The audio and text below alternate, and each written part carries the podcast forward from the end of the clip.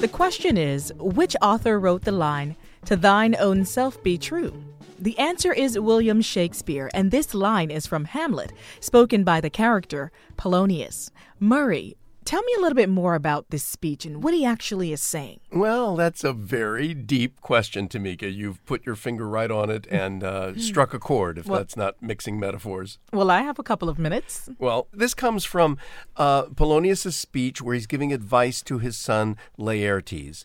And he says, This above all, to thine own self be true, and it must follow as the night the day. Thou canst not then be false to any man. But there's a lot of advice that goes on before then, and so many people, including my dad, mm-hmm. who loved Shakespeare and was an English major in college concentrating on Shakespeare, so many people take Polonius's speech at face value.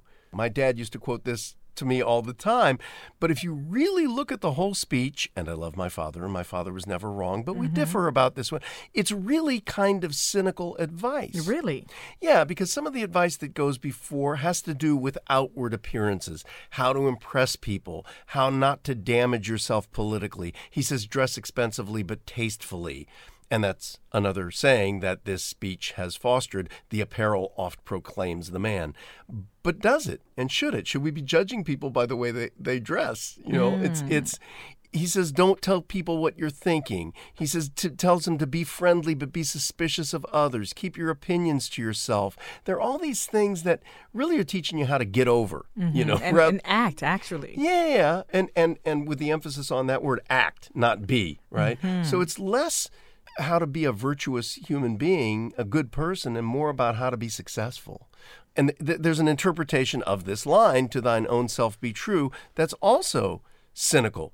I mean, he could be telling his son, listen, man, know what you're after and go for that.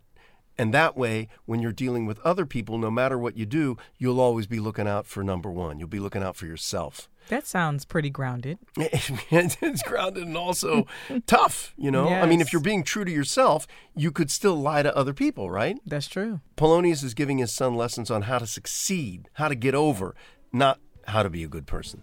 Spoken like a virtuous man. Oh, you're too kind. well, thank you for that, Murray. My pleasure. I'm Tamika Smith. And I'm Murray Horwitz. We're Ask QOTD on Twitter and Facebook. Come back tomorrow and ask your smart speaker what's the question of the day? Learn something new every day.